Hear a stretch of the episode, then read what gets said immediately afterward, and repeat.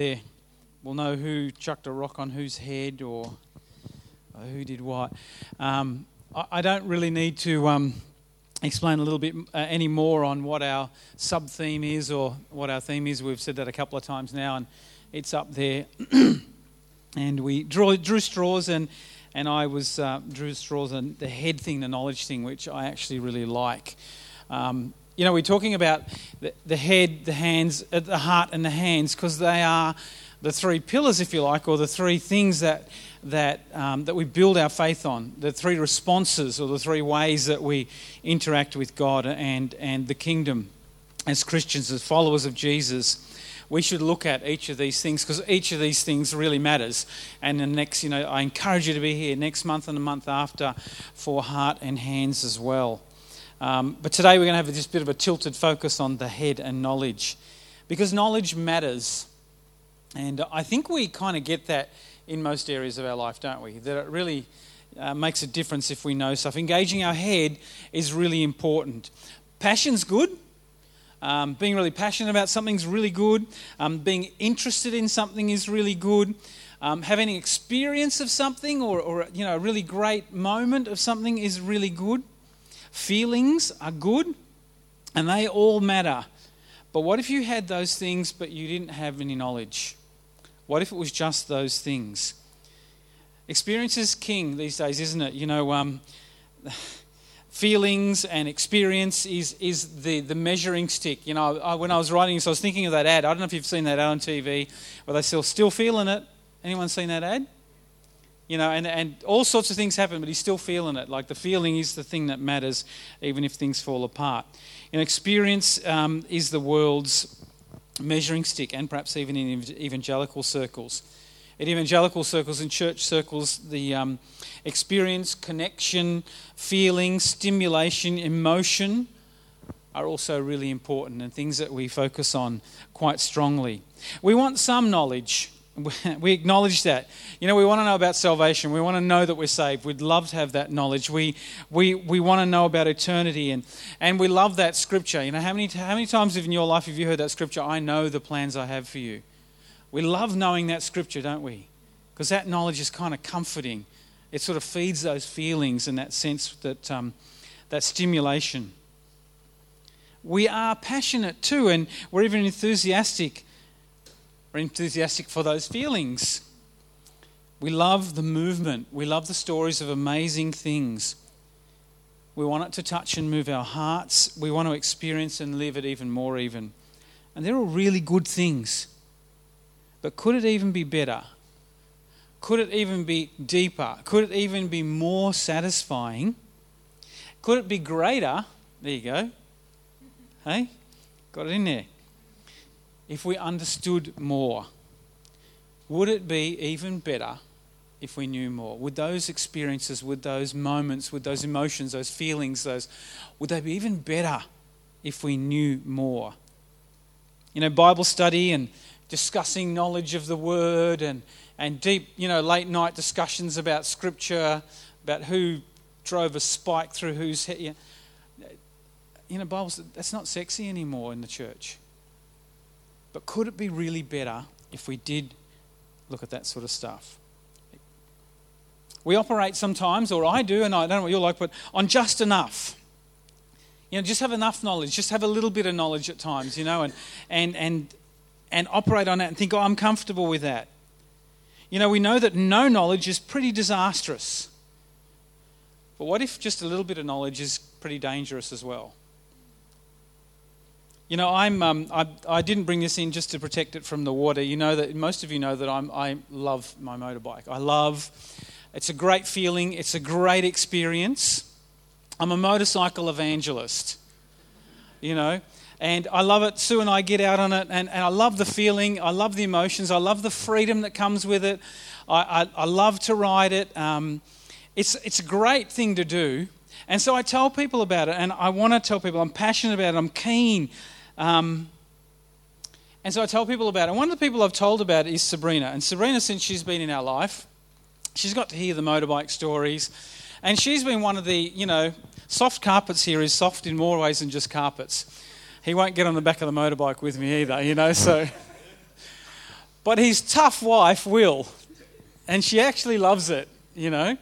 And she gets on there, and I've been telling, and she gets excited about it. She gets all G'd up when gets the gear on and gets Sue's gear and gets on the back of the bike. And I thought, you know what, I'm a motorbike evangelist. I've got her passionate about it. I've had her experience it. I thought it's time for her to do it herself. All right? So I thought tonight would be a good night to get her on the bike and get her a ride. What do you think? Who's up for that? Yeah. Even soft carpets said, yeah, you know. So come on up here and just go, hop on and off you go. And just be careful about, you know, the plants and that sort of stuff there. Can you? Yeah, can you? Want me to hop on? Yeah, go. You're excited, aren't you? You're passionate about it. You know, you've been on it. You know what it's like, what it feels like. And yeah, I've been on it, but yeah, go on. You.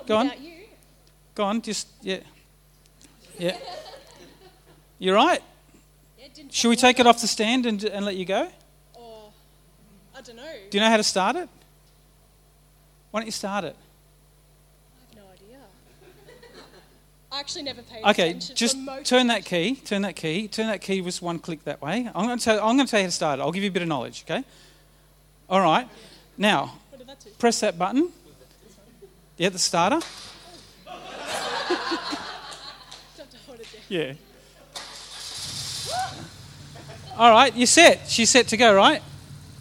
Okay, oh no, that's the accelerator. Just twist that a bit to make it go. You've got to give me a bit more than that. Come on. Just go.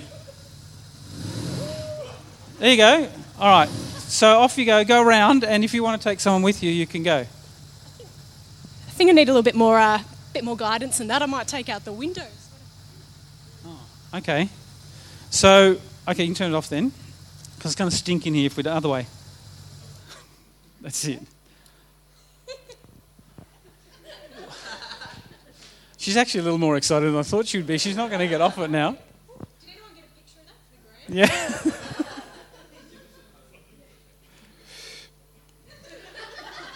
grave?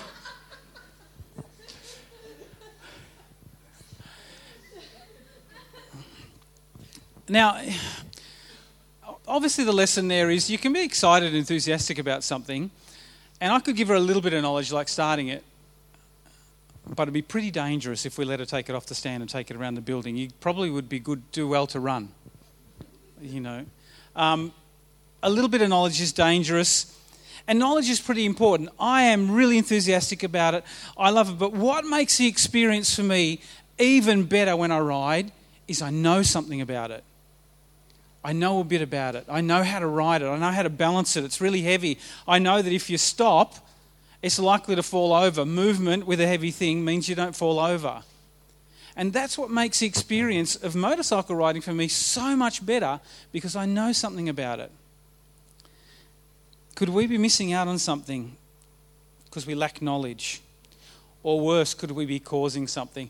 I want to have a quick look at a scripture, and I think we're going to pop it up there. I thought since Sabrina was going into all these obscure questions, we'd go into an obscure book. We'll look at Hosea. Some of you might know the prophet Hosea and how God worked with him.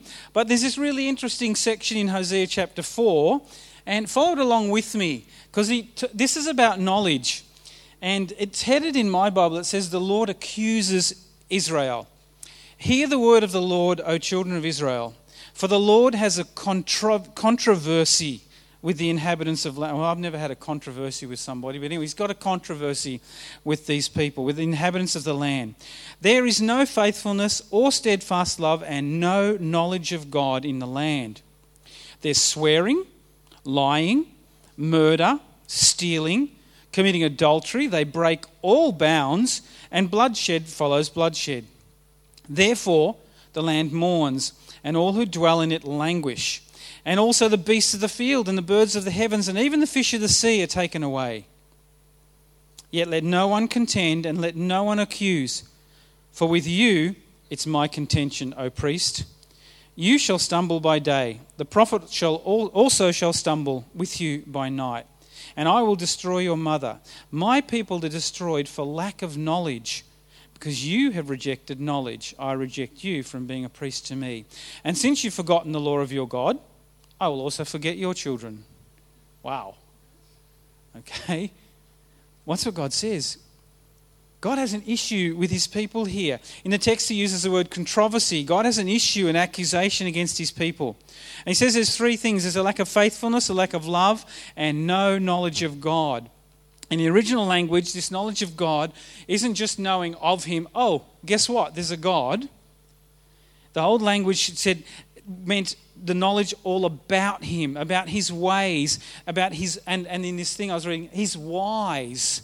Isn't that interesting? We don't often talk about that, but the knowledge of about him, all about him, his ways, but also his whys, his whats and his hows. There's much more than just the knowledge of him in the original text. And the lack of knowledge, what's happening? What's it causing? Just read verse 2. What's happening because there's no knowledge in the land? Swearing, lying, murder, stealing, committing adultery, breaking all bounds, and bloodshed. Things don't look great, do they? Very, very different from our world, right? Or maybe not. And what's going to happen? Read the next verse. This is so consequential. What's going to happen? So therefore, the land mourns, and all who dwell in it languish. And also the beasts of the field and the birds of the heavens and even the fish of the sea are taken away. Things are going to go pear-shaped. Not good. Even creation itself, animals and everything. So God's saying, I've got a problem with you guys. You know, there's a lack of knowledge and so all sorts of stuff's happening in society. And because of that, this is what the result's going to be. He's talking about three things, but knowledge gets the focus here as the cause for the misery. His issues with the priests, isn't it? The teachers and the leaders who've not done their job. Listen up, us leaders. Read verse 6. What does he say in verse 6? My people are destroyed for lack of knowledge because you have rejected knowledge.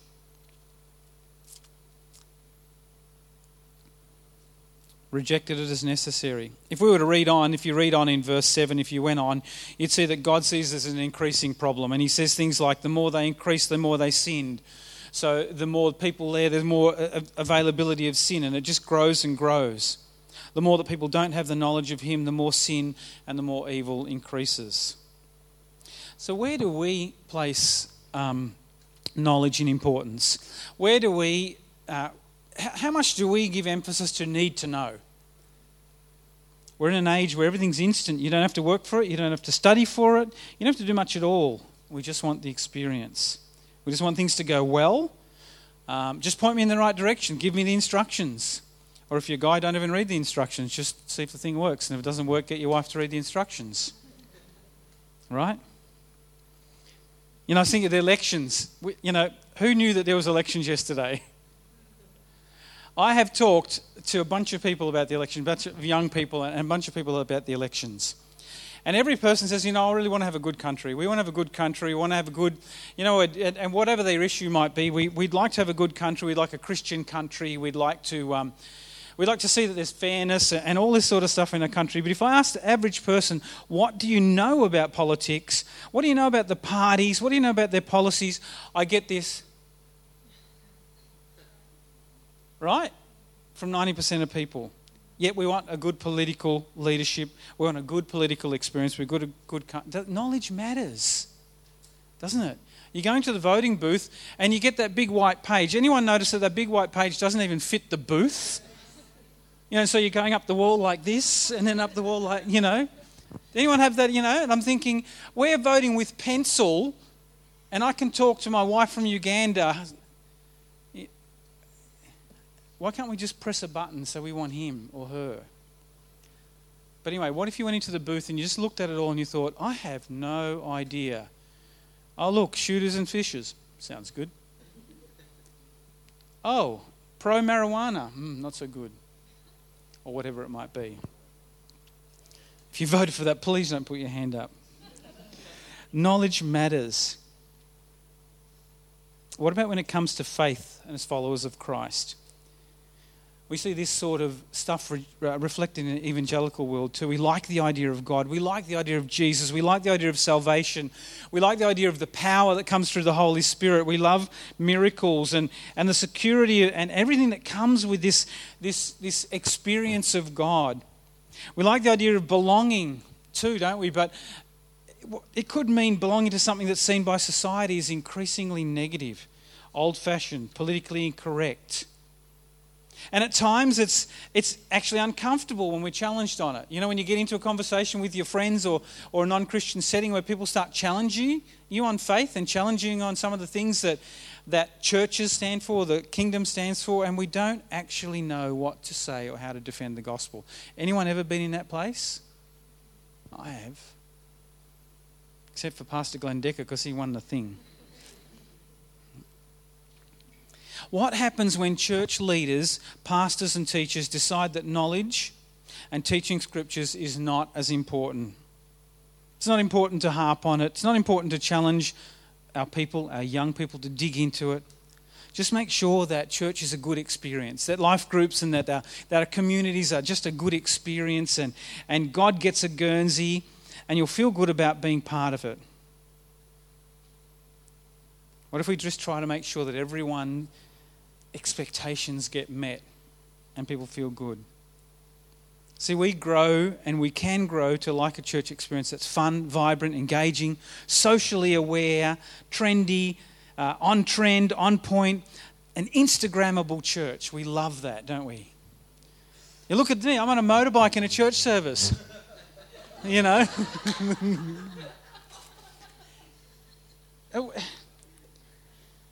But we're really less enthusiastic, aren't we, about a quiet service with the bulk of the time spent explaining and understanding the Word, how it works and how it applies to our life. That's less exciting, isn't it?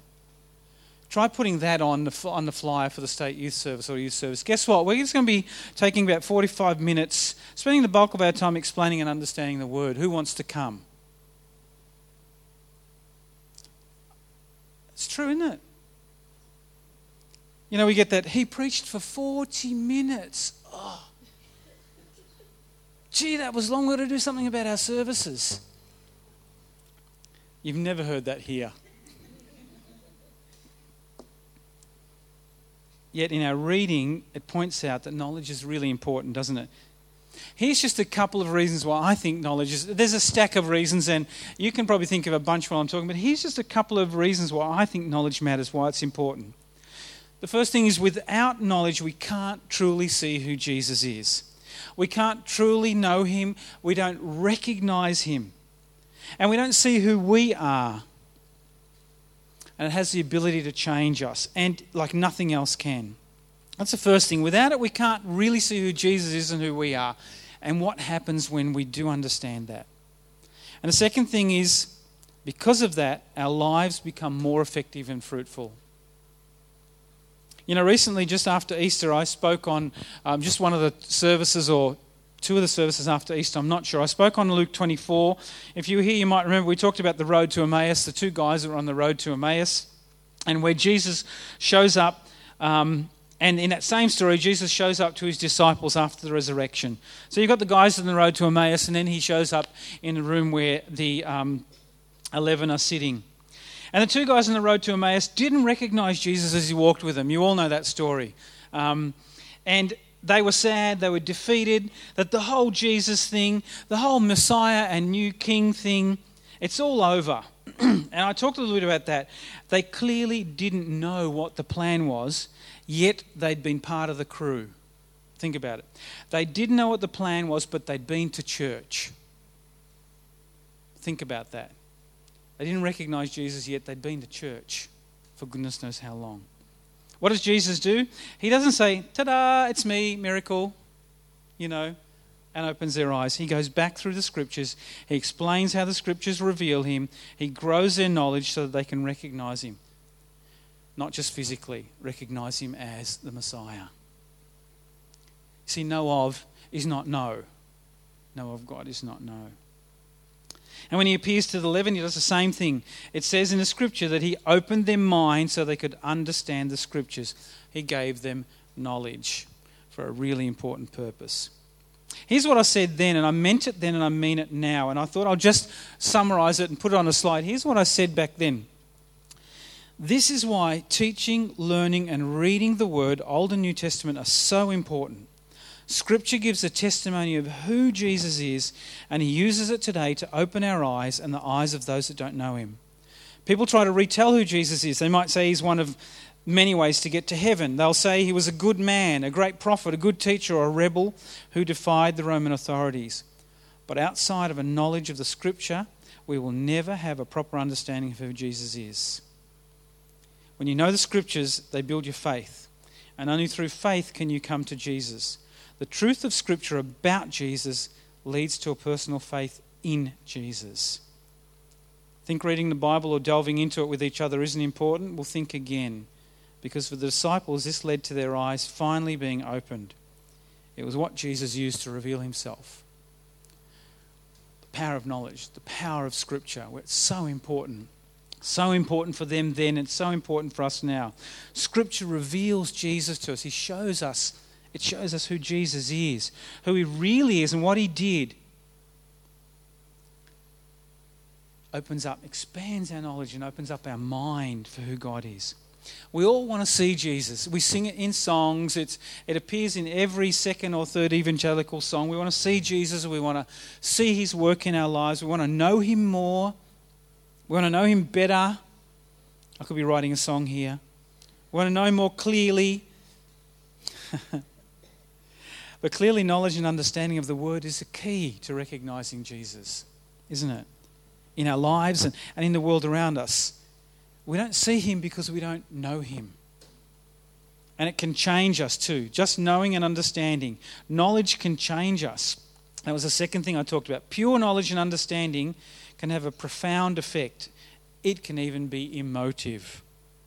I used this quote in the same message that I was speaking. It was a time, there's a story of Charles Wesley, who was already an evangelist and already a preacher and a follower of God and a teacher.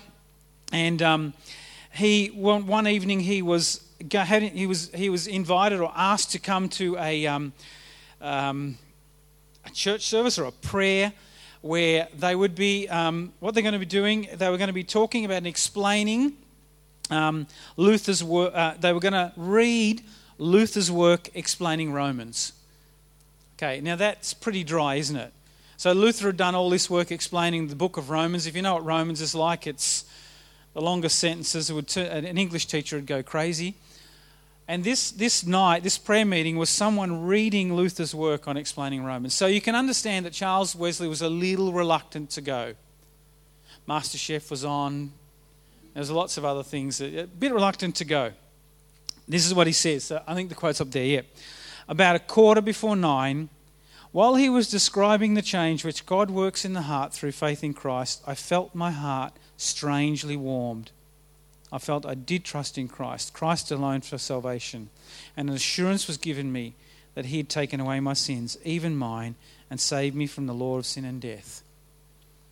There was no evangelist up there. There was no great examples of motorbikes, or there was no fancy emotive. It was just reading the work of Romans, and something happened in Charles Wesley's heart. Strangely. Have you ever been somewhere where your heart was strangely warm? And that can be by the Holy Spirit too, by the way. But have you ever been somewhere where someone's explaining something, you think, man, I get it. That makes a lot of sense. And wow. Was that just me? It has the power to change us. Second thing I said, in our lives become more effective and fruitful. And that's what we want, right? We want to be fruitful. We want to be effective. How does it do that? Jesus also told the disciples to wait. What did He tell the disciples to wait for? Starts with H and finishes with irit. Huh? Holy Spirit. He. I'm just trying to get you to engage, see if you're still with me. Why? Why did He say wait for the Holy Spirit? Well, John 16 gives us a clue. In John 16, He said, the Holy Spirit will lead you into all. Anyone want to finish that off? Truth. He said, wait for the Holy Spirit, because I'm going to send you the Spirit, and the Holy Spirit will lead you into all truth, will lead you into knowledge, will expand your mind.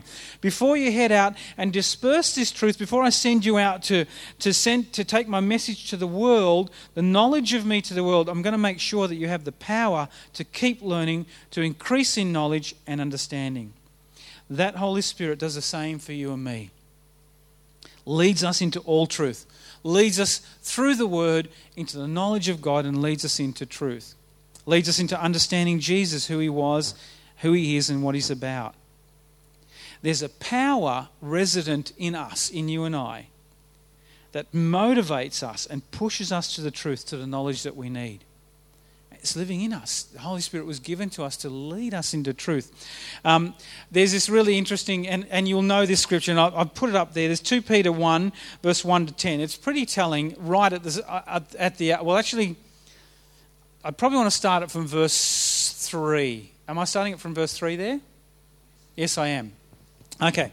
So this is how he starts off. This is what Peter starts off. He says, His divine power, which talked about, that's that, starting with H, finishing with Irit, Holy Spirit. His divine power has given us everything we need for a godly life through our knowledge of Him. So that's how he kicks it off. That's what he says. We've been given the Holy Spirit and we've got everything we need for a godly life through our knowledge of Him, who called us by His own glory and goodness. Through these, He's given us His very great and precious promises, so that through them you may participate in the divine nature, having escaped the corruption in the world caused by evil desires.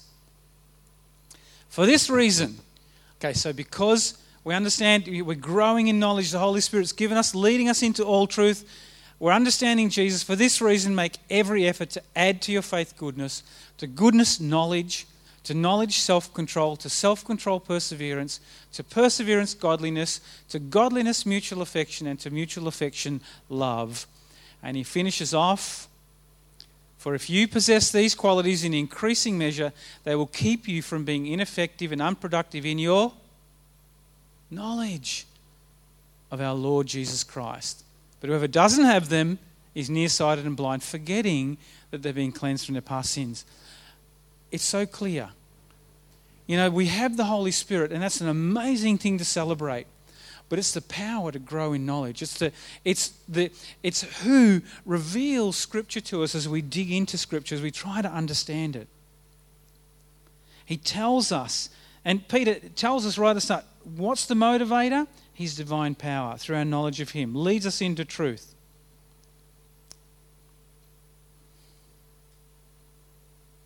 Heart and emotion, experience and action are key to our life with Christ and for Him. But without knowledge, the knowledge that the Holy Spirit leads us to, these things alone lack the power to change us, to change our lives, because the foundation isn't there.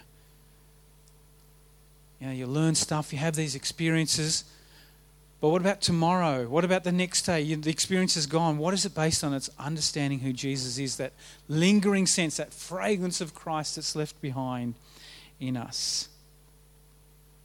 Paul said in Romans 12 that we should be transformed by the renewing of our minds, our thinking, that it changes us, that it transforms us, that it makes us different, it grows us.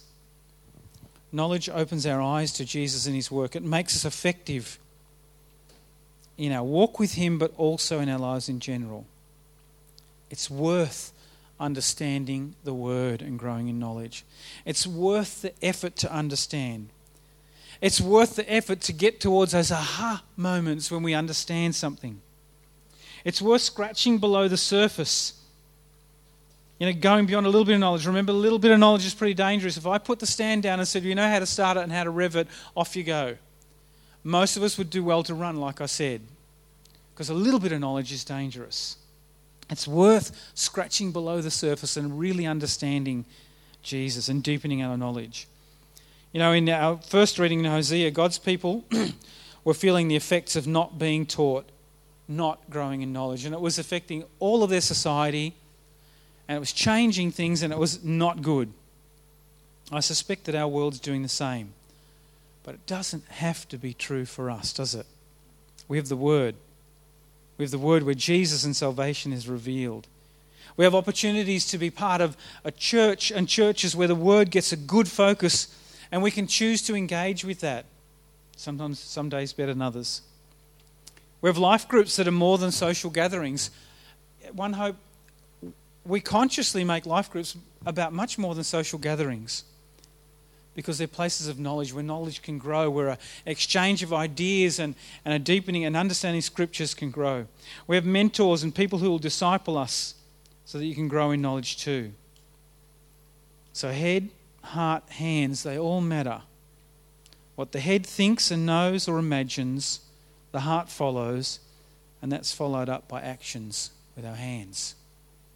Just a sneak peek as we look ahead. So I think knowledge is sexy. I think it does make a difference. And I can, you know, I've had stories where someone's expounded something and they've read scripture that I've read 100 times before. It just changed my moment because all of a sudden the truth was revealed. It's worth it. It really is worth it. I want to pop those that second slide of that Peter reading back up.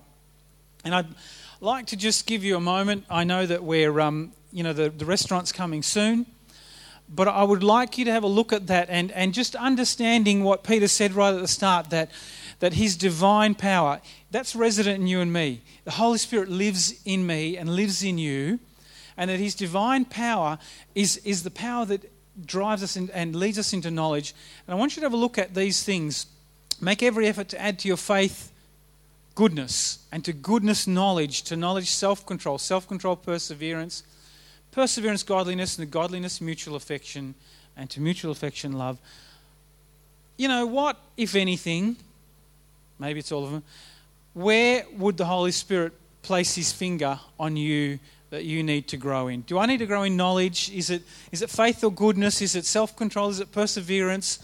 What's an area that the Holy Spirit would say to you, you know what, that'd be a good place for you to grow at the moment? We all have them. You know, it's not just going to be those poor few in here, those suckers in here that have problems. We all need to grow. But I wonder if we spend a moment, and we're going to do that, and you just ask the Holy Spirit, highlight one. If I was seeing that in my mind, I would see this self-control sort of jump out. What jumps out for you? What might God be speaking to you about working on? I'm going to give us just a minute or two just to close your eyes, or if you can't remember them, look at the screen. Just ask the Holy Spirit to reveal something to you, okay?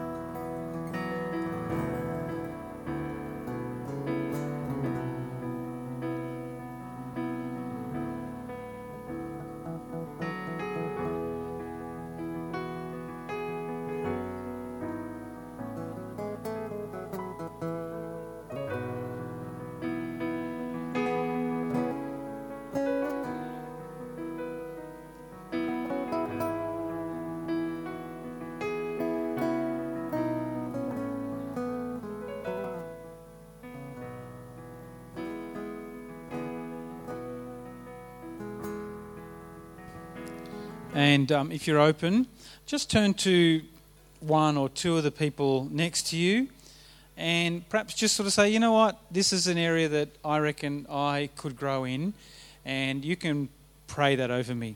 And, you know, just pray for each other really quickly, just shortly, just say, you know, God, you know, I just want to pray for Andrew that self-control, that you just work in his life so that would grow in the next season. Just something like that, something simple. If you're comfortable, share with each other and pray. I'll just give you a couple of minutes for that, and I think we're going to close off. Is that right? Yeah.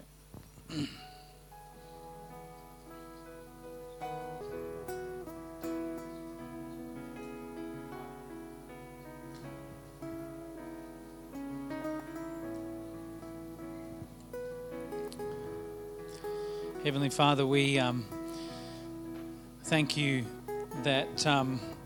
You've shown us yourself and your Son through your word, that you've given us such a rich treasure chest of information and knowledge of who you are, that's empowered by the Spirit that you sent us, that lives in us, that reveals the truth to us. Lord, we thank you that when we sing or when we pray, we want to know you more. We can do that because of what you've given us.